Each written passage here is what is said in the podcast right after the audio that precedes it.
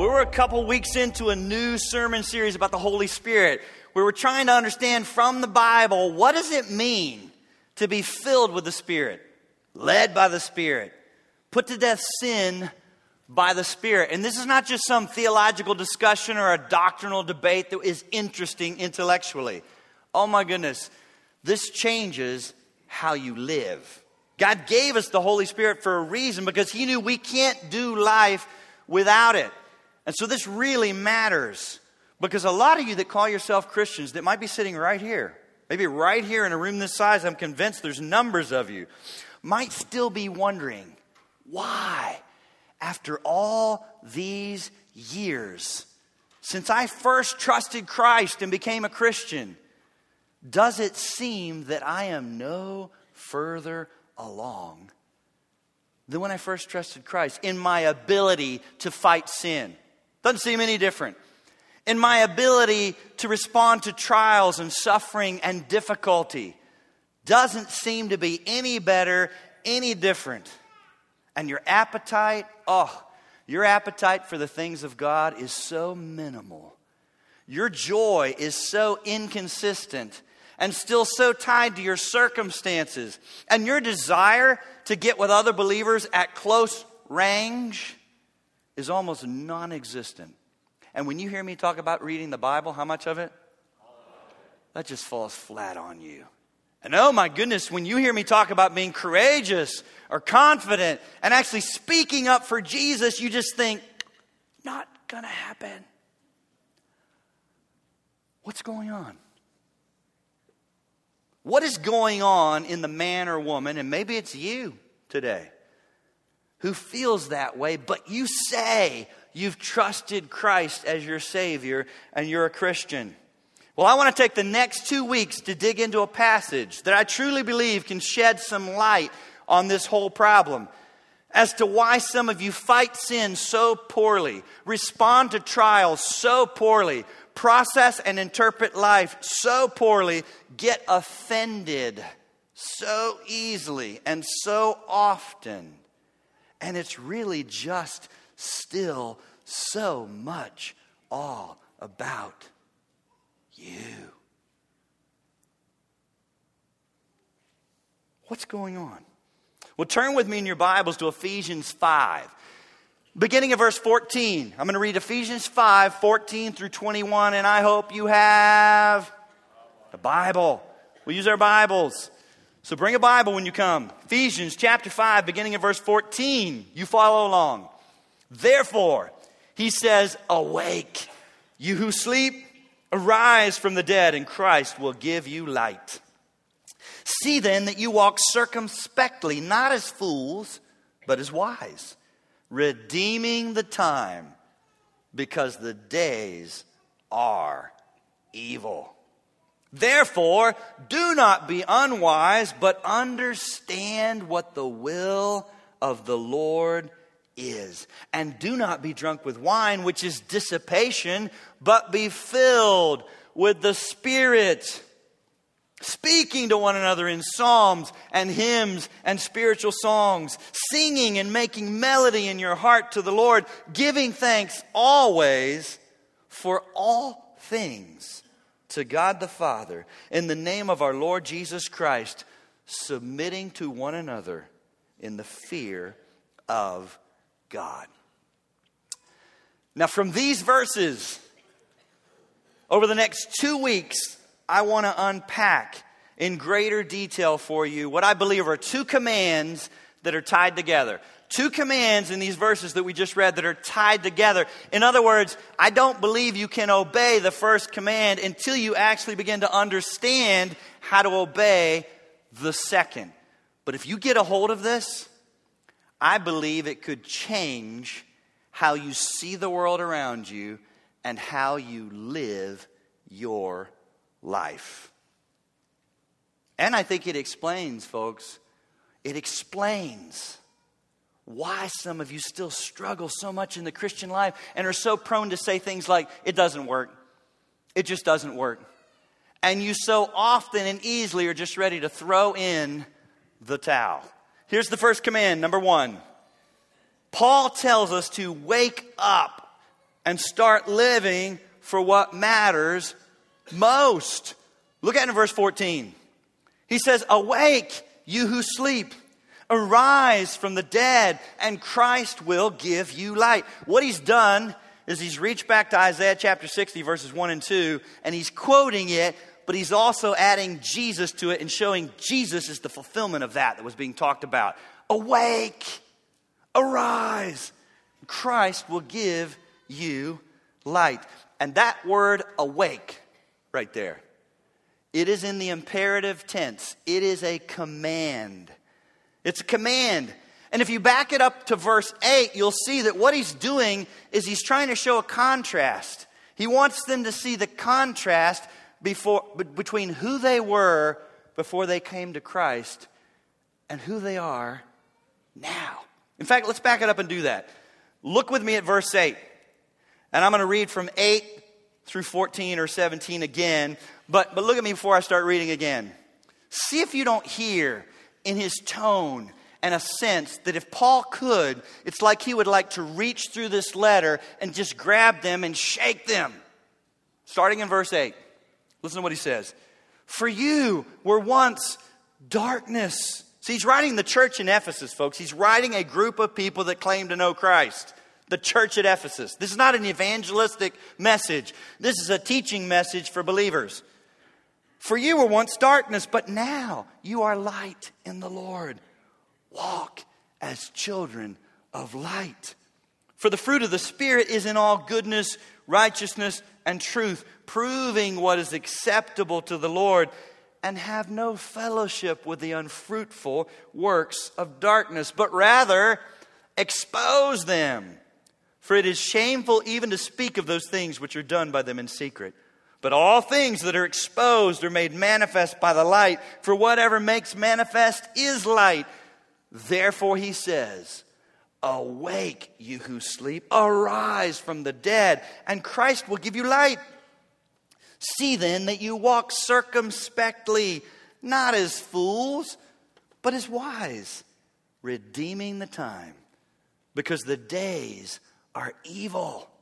Therefore, do not be unwise, but understand what the will of the Lord is. Now, what, what I want you to notice next that he has done, as far as wake up and live for what matters most, is he's gonna he's going to bring the spotlight onto two specific areas in which he thinks we need to wake up most. Two areas where he thinks we need to wake up most. Here's the first. He says, You've got to see this world the way God sees it. You got to see this world the way God sees it. Look at it beginning in verse 15. See then that you walk circumspectly, not as fools, but as wise, redeeming the time because the days are evil. And that word see right there in verse 15 is not the general word that just means take a look. Uh uh-uh. uh It is the Greek word blepo it's the Greek word blepo that conveyed the idea of watchfulness, readiness, because of contemplation and spiritual perception and insight. So I hope you can see where this is headed. How are you going to have spiritual perception and insight unless you are filled with the Spirit? Awake, see, see, watchful, ready, contemplative, spiritual perceptions and insight. You're seeing things that other people are not seeing. You're, and here's specifically some examples of what we should be seeing different. He wants us to see people the way God sees the people around us.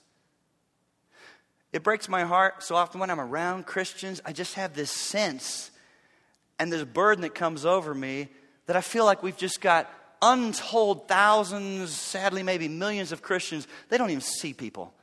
It's still just all about them, even if they're getting from the house to job to Bible study. But on the way, they don't recognize there's people all around you. It's almost like they live with faces are just a blob. It's just grainy, black and white.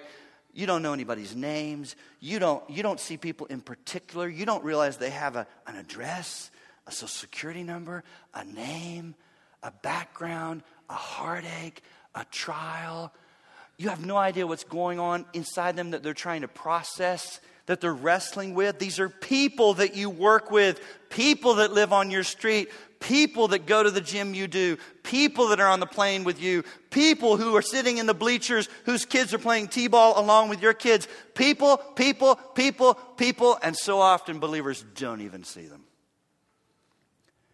He wants us to see people the way God sees them as created in His image, yet enslaved to a horrible master called sin so that you don't take offense at what they do to you or say about you. And so that you're not just disgusted and put off by the choices they make. That also breaks my heart. I sense among so many believers a revulsion and a disgust for lost people. When you read Matthew, Mark, Luke, and John, you do not get that from Jesus. Thank goodness, or we'd all be on our way to hell. But somehow Christians have taken that tone, especially in America today. Because they're so busy wanting to take back America. I've got news for you. It ain't coming back. We're not taking back America. The days are evil, and there's real people that are ensnared in real sin and are doing real stupid stuff, granted, and some of their stupid stuff spills over onto you. But you need to think to yourself, oh, praise God, I'm not that bound still, that enslaved, that in darkness, that hopeless, that confused. Your heart should break.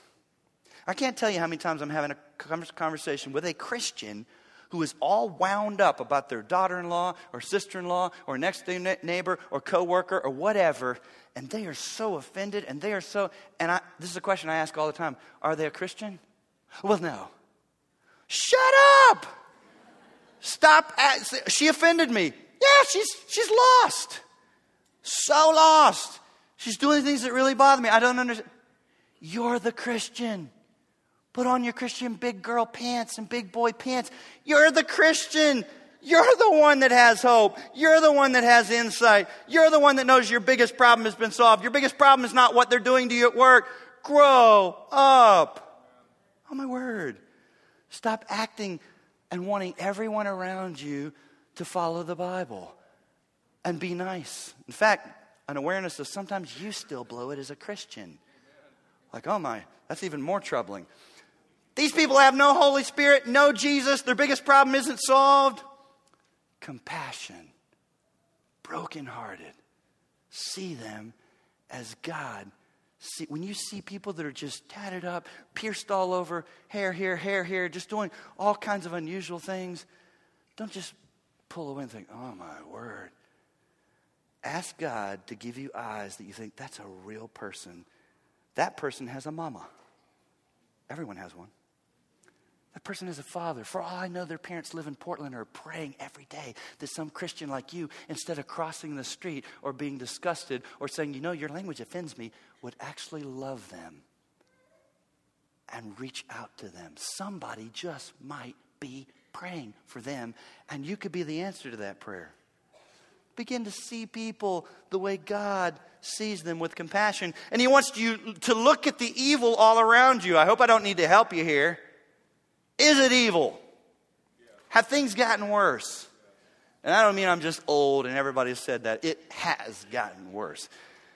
It's not just that we know more. Some of that is we know more because of instant information and, and social media. We know so much it can be overwhelming, but yes, it is worse. But you know what? The Bible said it would get worse. We're not going to take back America. I know prayer's not in the school. I know all kinds of things have changed. Guess what? The darker it gets, the more that light stands out. The more twisted and deceptive and confusing it gets, the more attractive truth is, the more broken things are, the more people will be interested in the one who loved broken people and said, Come to me. This is a great day to be a Christian. Stop wishing it was a hundred years ago and agrarian and we were on farms and everybody played nice. Back then, Christians didn't stand out. Everybody was nice. Everybody was a hard worker. Everybody was still married to the first wife. You had to do something really outstanding to say, but I'm a Christian. Now all you have to do is be compassionate, loving, joyful, call somebody by name, be living for something more than you, and guess what? It really stands out.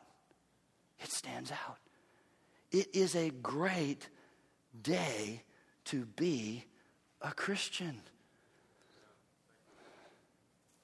He wants you to look at the evil that's all around us, and instead of being paralyzed with fear, we've got Christians paralyzed with fear, and what really just ticks me off is we've got Christians just blogging endlessly about it at their stupid little keyboard. Shut down your keyboard and go love somebody. I don't need you to tell me how bad it is. I know it's bad. Anybody can do that. That's not insightful. That's not helpful. The Bible tells me it's bad. Now go out there and get up next to darkness and make a difference. It's like, you are not that insightful. Whatever. Yeah, really bad. Got it. Great time to live for Him. What else does Paul want us to wake up to? To see the world the way God. Do you, I mean, do you think God right now is like, oh my goodness, I never saw this time coming? oh, what are we going to do? No. No. All of history is moving towards his ultimate final purposes, and our God is not frustrated or limited in any way. And we get to serve him. Start seeing the world the way God sees it. But secondly, he says you better know what God wants for you in this world. So see it the way God sees it, and then know what God wants for you in this world. Look at verse 17. Therefore, do not be unwise, but understand what the will of the Lord is. Whew. Let me tell you what just happened for a lot of you. I just said, will of God. I'm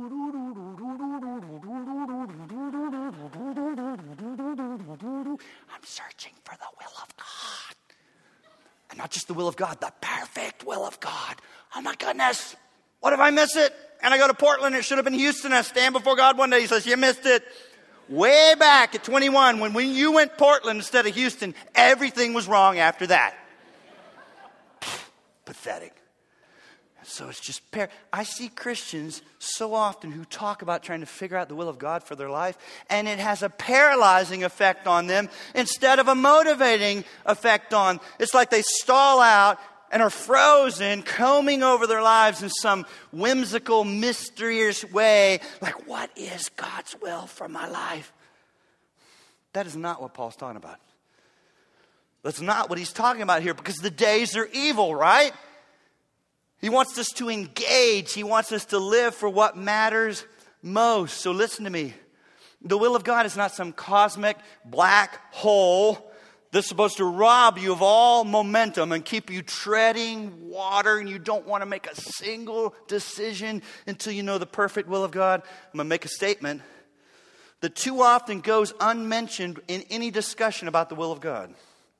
The will of God is made known to us in the Word of God. The will of God is made known to us in the Word of God. Now, I will grant you, the Bible's not going to tell you whether to take Houston or Portland. Guess why? It don't matter. You can serve him in Portland, you can serve him in Houston. Do you think you can screw up God's plan for your life? He's like, oh my goodness, because you went Portland and Houston was the girl you're going to marry. Now that's all off. Now you're in a wretched marriage because you went, no. Wouldn't that be miserable? And some of you say, Yes, I know, because I'm living that way. yes, I'm like, it's like, oh my goodness, I got to find my soulmate, which means I got to be in the right city to find my soulmate. I got to go to the right job. I could be in the right city, but still not the right job. But what if I'm to meet him at the gym? I don't know. Is it fitness and Planet Fitness or is it LA Fitness? Or, oh, oh. Stop it. So often, so often, in fact, most often, when the will of God is being mentioned, it's in conjunction with the Word of God. He wants us to know what God's Word, when He says, understand what the will of the Lord is, He means you need to know God's word for times like this. You need to know what God's word says about marriage and money and time and employer employee relationships and bitterness and forgiveness and on and on and on. He's given us a big book. And yet, so often I see Christians like, I'm trying to figure out the will of God for my life. Bible's laying over here. Whole lot of us right here, my friend. Why don't you start with that? And then God, by His Spirit, can fill in those nuances where you don't get details. But so often, if you're already reading God's Word, applying it to your life, getting biblical principles, moving forward and obeying in ways He says, He'll help you figure out the rest. Will of God was never meant to paralyze you, it was meant to motivate you to live for what matters most. Understand what the will of God is so that you don't waste your marriage or your parenting or your money or your time or your work relationships. Because if you don't know what God's word says about marriage and relationships and parenting and friendship and money and time and work, you'll live like a fool. And he says, There's no time for that. The days are evil we need to make the most of every opportunity in our marriage and with our money and with our time and with our gifts and with our work relationships. There's no time to be bitter for the next decade. There's no time to live like a fool. Understand what the will of God is. Now, here's where it gets really exciting. So that's the first command wake up and live for what matters most. And he knew he knew we can't do this on our own. We will never see the world the way He sees it. We, will never see people the way He sees them and have compassion instead of disgust. We would never understand so many things that I've learned about marriage and parenting and money and on and on. What is not my way of thinking, right? His thoughts are just like my thoughts. That's what I love about the Bible. As I read them, I'm like, yeah, that's what I would have thought. No. No. First shall be last. You want to be a leader? Be a servant. Lay down your life. No. So you got to read God's word to know what his word says and how to apply it to your life. And he knows you, he knew you could never do that on your own.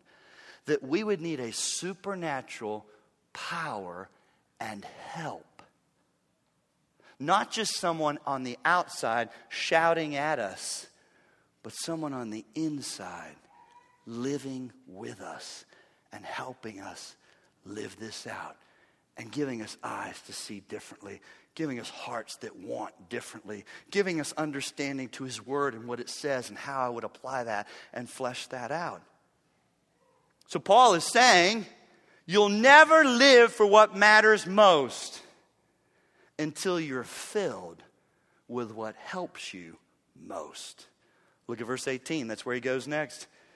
Verse 18. Do not be drunk with wine, which is dissipation. The word dissipation is simply a word that means a diversion, an amusement, a waste. It siphons off energy and emotion and money and focus and purpose. Drunkenness is the exact opposite of what we need right now. We're going to get into it more next week, but People who get drunk get drunk to check out on life, right? That should not be us. We should be dialed in as nobody else, dialed in in ways that, that no one else even thinks about, not dissipation, checked out, wasted, but be filled with the Spirit. And it's interesting that he bumps drunkenness right up next to being filled with the Spirit because there's a lot of parallels between the two that we will get into more next week. But right now, what I want you to understand about it are some of the nuances of this command to be filled. Three things. Number one, it is a command. And number two, I'm burning up. I need my handkerchief. I left it down there. Connie, if you would, or Mark, whoever. I'm going to expire in a pool of liquid. It'll just be these little boots here with water all around. Oh. Number one, it is a command. Be filled. And here's the deal He's talking to every single believer. Notice he didn't say, now a word, now a word for elders and deacons. Now a word for small. Now a word for the green berets who will go in first to hard places. We got to have Christians like that. Army Ranger Christians, they'll need to be filled with the Spirit. The rest say, We'll pray for you. Let us know how it goes. Uh uh-uh. uh Every believer. It's a command to every believer. So it's not something that just certain believers will have a special level and achieve this in a different kind of way. Nope. Command to everybody. Number two, it's a command that you cannot obey on your own. That's interesting. It's a command, but it's a command you can't obey on your own because it's in the passive imperative. Do you note that? Be filled. Doesn't say fill yourself. Be filled. So there's something that we have to do to cooperate with God to accomplish this, but we can't do it on our own. But we must. It's a command, but we can't do it on our own. And thirdly, I want you to recognize the verb tense in the original language is a present, passive, indicative. And that means the command is never finished. Literally in the original, it says, be being kept continuously filled.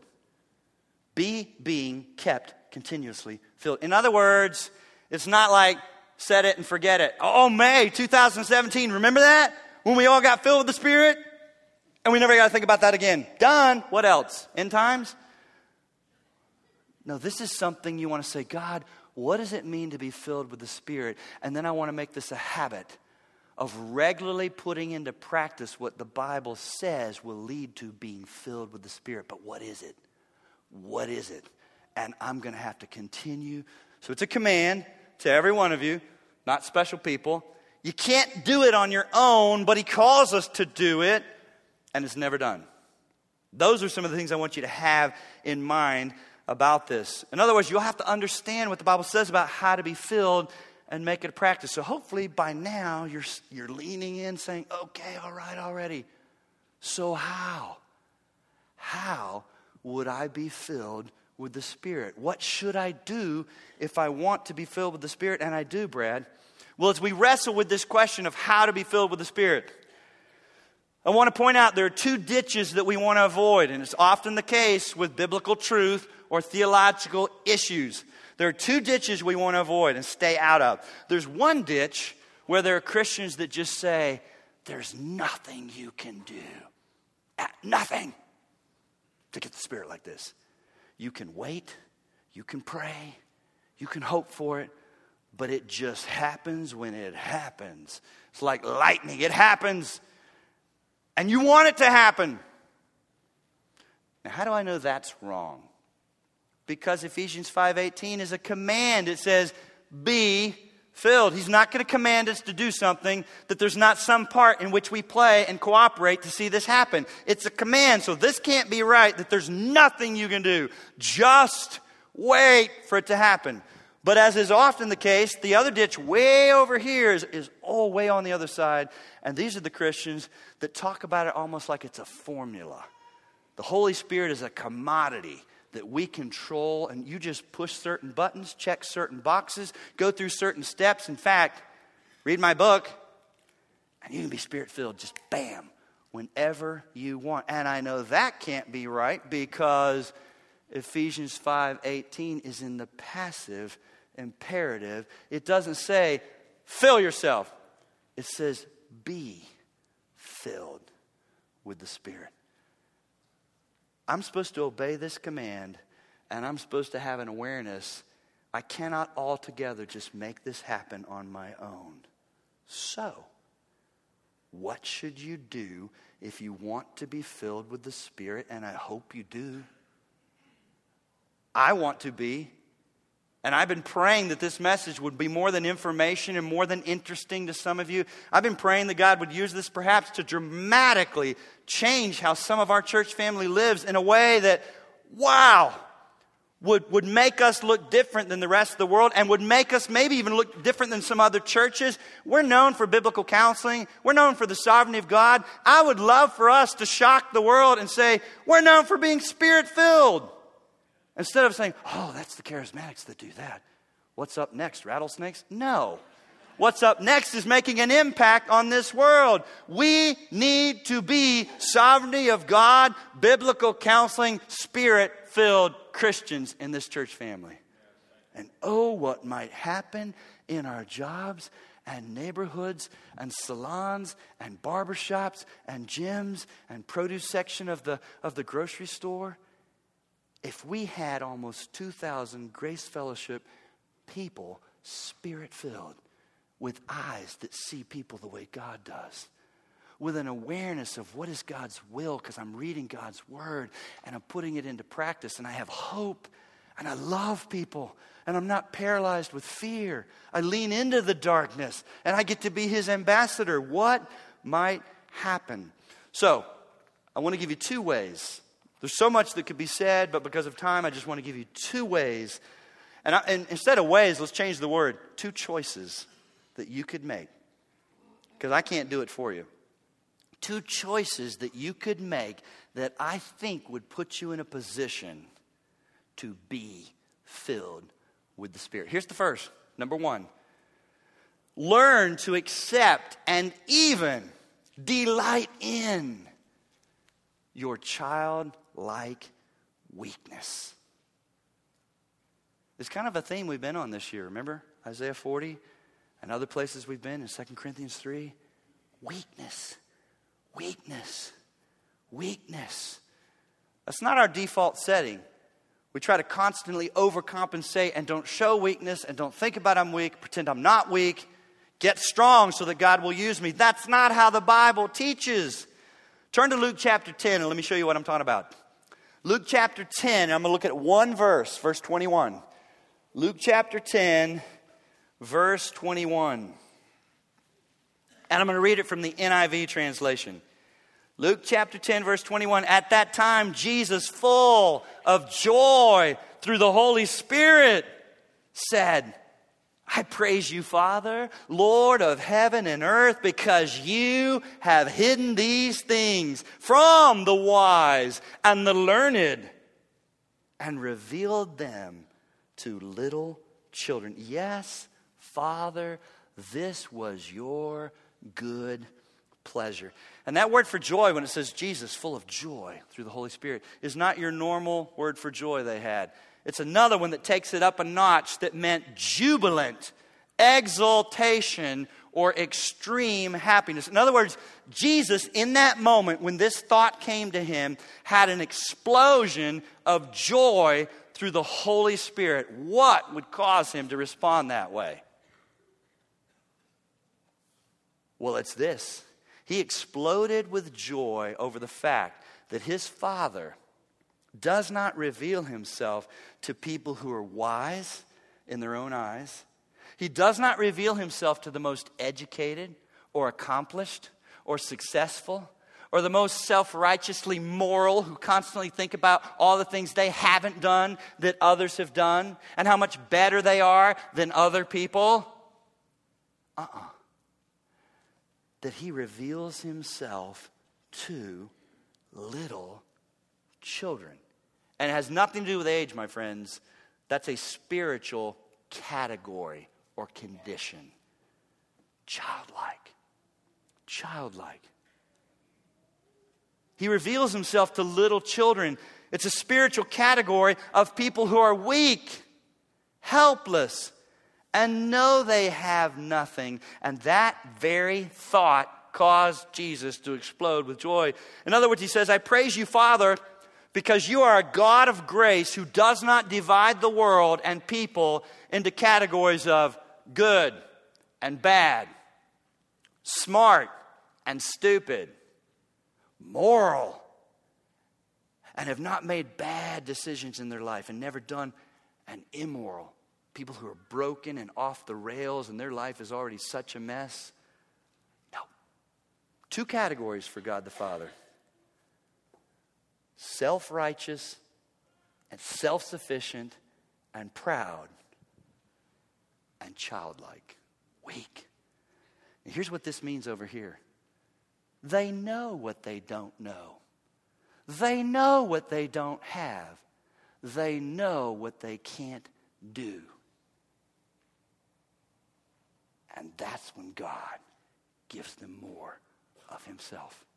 You can't be filled with the Spirit until you're more emptied of self. Self. In fact, I think it's a biblical principle.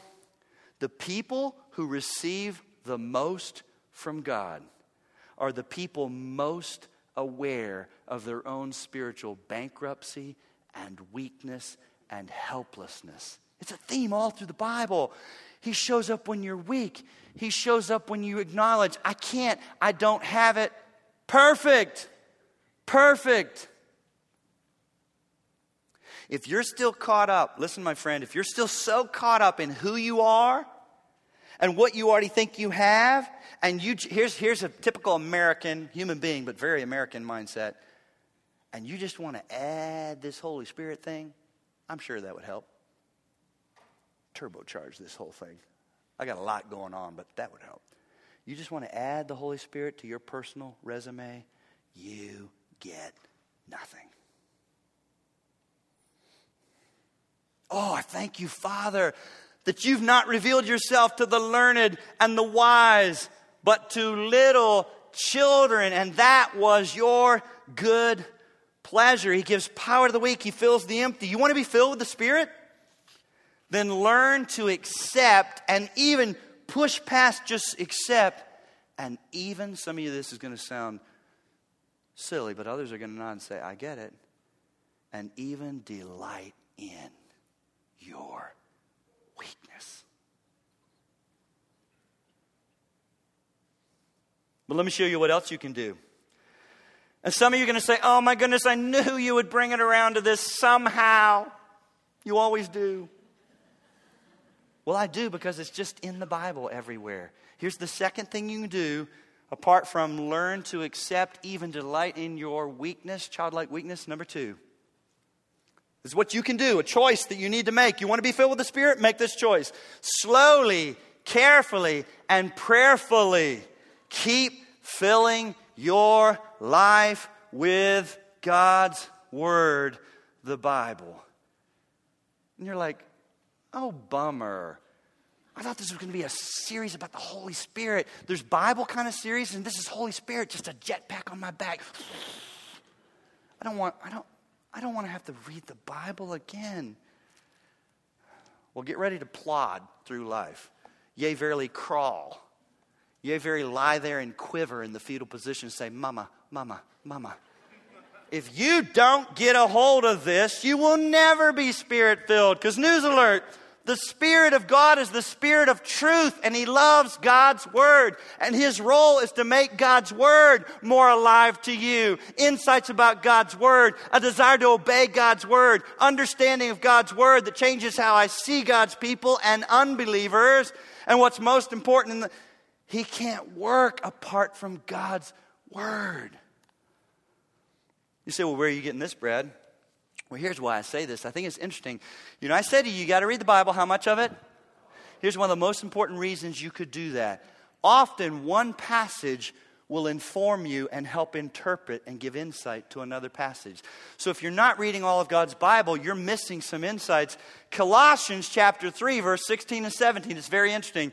Colossians 3 16 and 17 is an is almost an exact parallel passage to the one that we're digging into these 2 weeks in Ephesians 5 and it's interesting. Listen to how it sounds. Colossians 3 16 17. Let the word of Christ dwell in you richly with all wisdom, teaching and admonishing one another with psalms and hymns. And, doesn't that sound familiar? Psalms and hymns and spiritual songs, singing with grace in your heart to the Lord. And whatever you do in word or deed, do all in the name of the Lord Jesus, giving thanks to God the Father through him. Some of the exact same elements that are found in Ephesians 5 are found in Colossians 3. You say, What's your point, Brad? Being filled with the Spirit and being filled with the Word are very much the same. How can I be filled with the Spirit? You've got to be taking in God's Word. God's, here's how I'd put it to you I'm not saying all of you are lost and you don't know Jesus, but I'll say this. Some of you, the Holy Spirit inside of you is starving. His ribs are showing. He's so anemic and weak. You got to feed him. He's like, give me something to work with. Give me something to. Oh, I'm so discouraged. TV, TV, TV, TV. Oh, I'm so depressed. Surfing blogs, surfing blogs. Yeah, and you will be. Unless you take this and as you read it, God's Spirit is fed, and God's Spirit renews your mind, and God's Spirit puts hope where there was despair, and light where there was darkness, and truth wherever there's deception, and love where there was disinterest and hate, and begins to fill you with His Spirit because He fills you with God's Word. Those two things are not diametrically opposed as two different subjects or conversations or sermon series. In other words, to be saturated and filled with the truth of God's word is to be saturated and filled with the Spirit. I would say it to you this way don't seek after God's Spirit apart from God's word. Now, don't hear me saying that it's wrong to want more. I wish all of you would want more and that you would say, do I have all that God meant for me to get? Why am I so weak? Why am I so easily discouraged? Why do I have such little joy? Why? Why? Why? But as you seek God's Spirit, do it over God's Word. Have the Scriptures open and read them and cry out and say, God, I want more of you. I want to see more of you. I want more of your power. I want more of your compassion. I want to see people the way you see them. It isn't just going to happen. But as you're in His Word, you'll see Jesus, how compassionate He is to people. And God's Spirit will work with that and start to make you more that way. And when you read a psalm that talks about God being over the nations and you're saying, God, give me, help me. I'm so easily losing heart thinking, oh my goodness, what's going on in our world? Take this word and ignite it with your spirit to help me think differently, to help me to have hope. It's God's word and God's spirit, God's word and God's spirit, God's word. Yes, seek His Spirit over the pages of His Word and say, God, change me, empower me, fill me. God's Spirit eats God's Word for breakfast, lunch, and dinner, and loves to snack on it in between. Give Him all you can and see what might happen in your life. God's word. Learn to accept and even delight in your childlike weakness. Stop trying to prove how strong you are.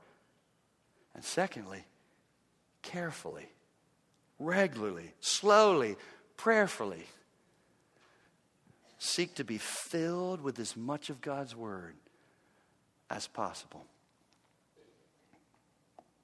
You want to be filled with the Spirit? It's not a spooky thing, my friends. Here is the takeaway for today. And there's more that I'm going to dig into next week, but here's the takeaway for today. Some of you maybe said at the beginning of your message, that person you described, very inconsistent joy, little desire to be around God's people, flat on God's word, no courage. What would I do next, Brad? This. Because I don't need you to grab me in the hallway to believe that I am absolutely right. I would not have one of you say, I am reading God's word. I am waiting with God's word. I'm meditating on God's word. I'm prayerfully crying out to God with God's word. And I'm hopeless. I'm so confused. All is dark. Uh-huh. I've never had that happen. I have people tell me all those things, and I say, Where are you reading in your Bible? Oh, well, I'm not. I'm just not a reader. Oh, please shut up. I don't know what to tell you. Great God of the universe decided that he would put his truth in words. That's what caused me to continue to press and not think, well, I got to back off on this. People just don't read today. God gave us a word. And I've had people stand right here and say, Oh my goodness, Pastor Brad, God has changed me. I couldn't read. I didn't want to read. I went all the way through high school without reading. I'm not a reader, but I am so on fire for the Lord, and He has helped me to read, and I am reading the Bible, and it's changing. That could be the first place you start. Just cry out to Him and say, God, this has to change. I'm going to stop saying, Well, I'm just not a reader, or I don't have time. Oh, I'm so sick of that. Whenever they say that, I said, Well, how much TV did you watch this last week? Well, not much. I only have two favorite shows. What if you shut that off and had no favorite shows? How much time would you have had to read your Bible? How often do you look at your phone? Oh, like a million times in one day. What if you didn't do that? The time that would be gained and you're looking to see what's on Instagram and what's funny, and here's a video about a dog that bit a cat, who cares? People are sending all this stuff, which, by the way, don't send it to me. Delete is what I do. I don't have time for dogs biting cats and stupid stuff. It's like, enough, enough. You have time. Decide where you want to spend it. You want power? You want joy? You want hope? You want purpose? You want to see the world the way He sees it? You want to have an understanding of what His will is and how to read His Word and prayerfully cry out. Seek God's Spirit in conjunction with God's Word. Figure out this week what do you need to change so that you can start reading the Bible day after day, week, and press on. Some of you are saying, but I try to read it, and it just, uh huh, just keep reading. There's some meals that I say, okay, well, alrighty, that was food. But I don't push away and say, I'm never eating again because that didn't just send off rockets on the palate of my tongue. I'm never eating again. No, I just keep showing up for meals, and every now and then it's like, oh my goodness, that's good.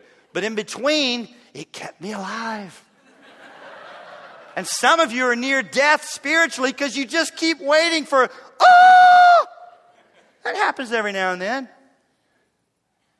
Day after day, week after week, month after month, year after year, decade after decade and see if the Spirit doesn't begin to renew your mind and give light and give joy and give a sense of purpose and insight about how to live for what matters most.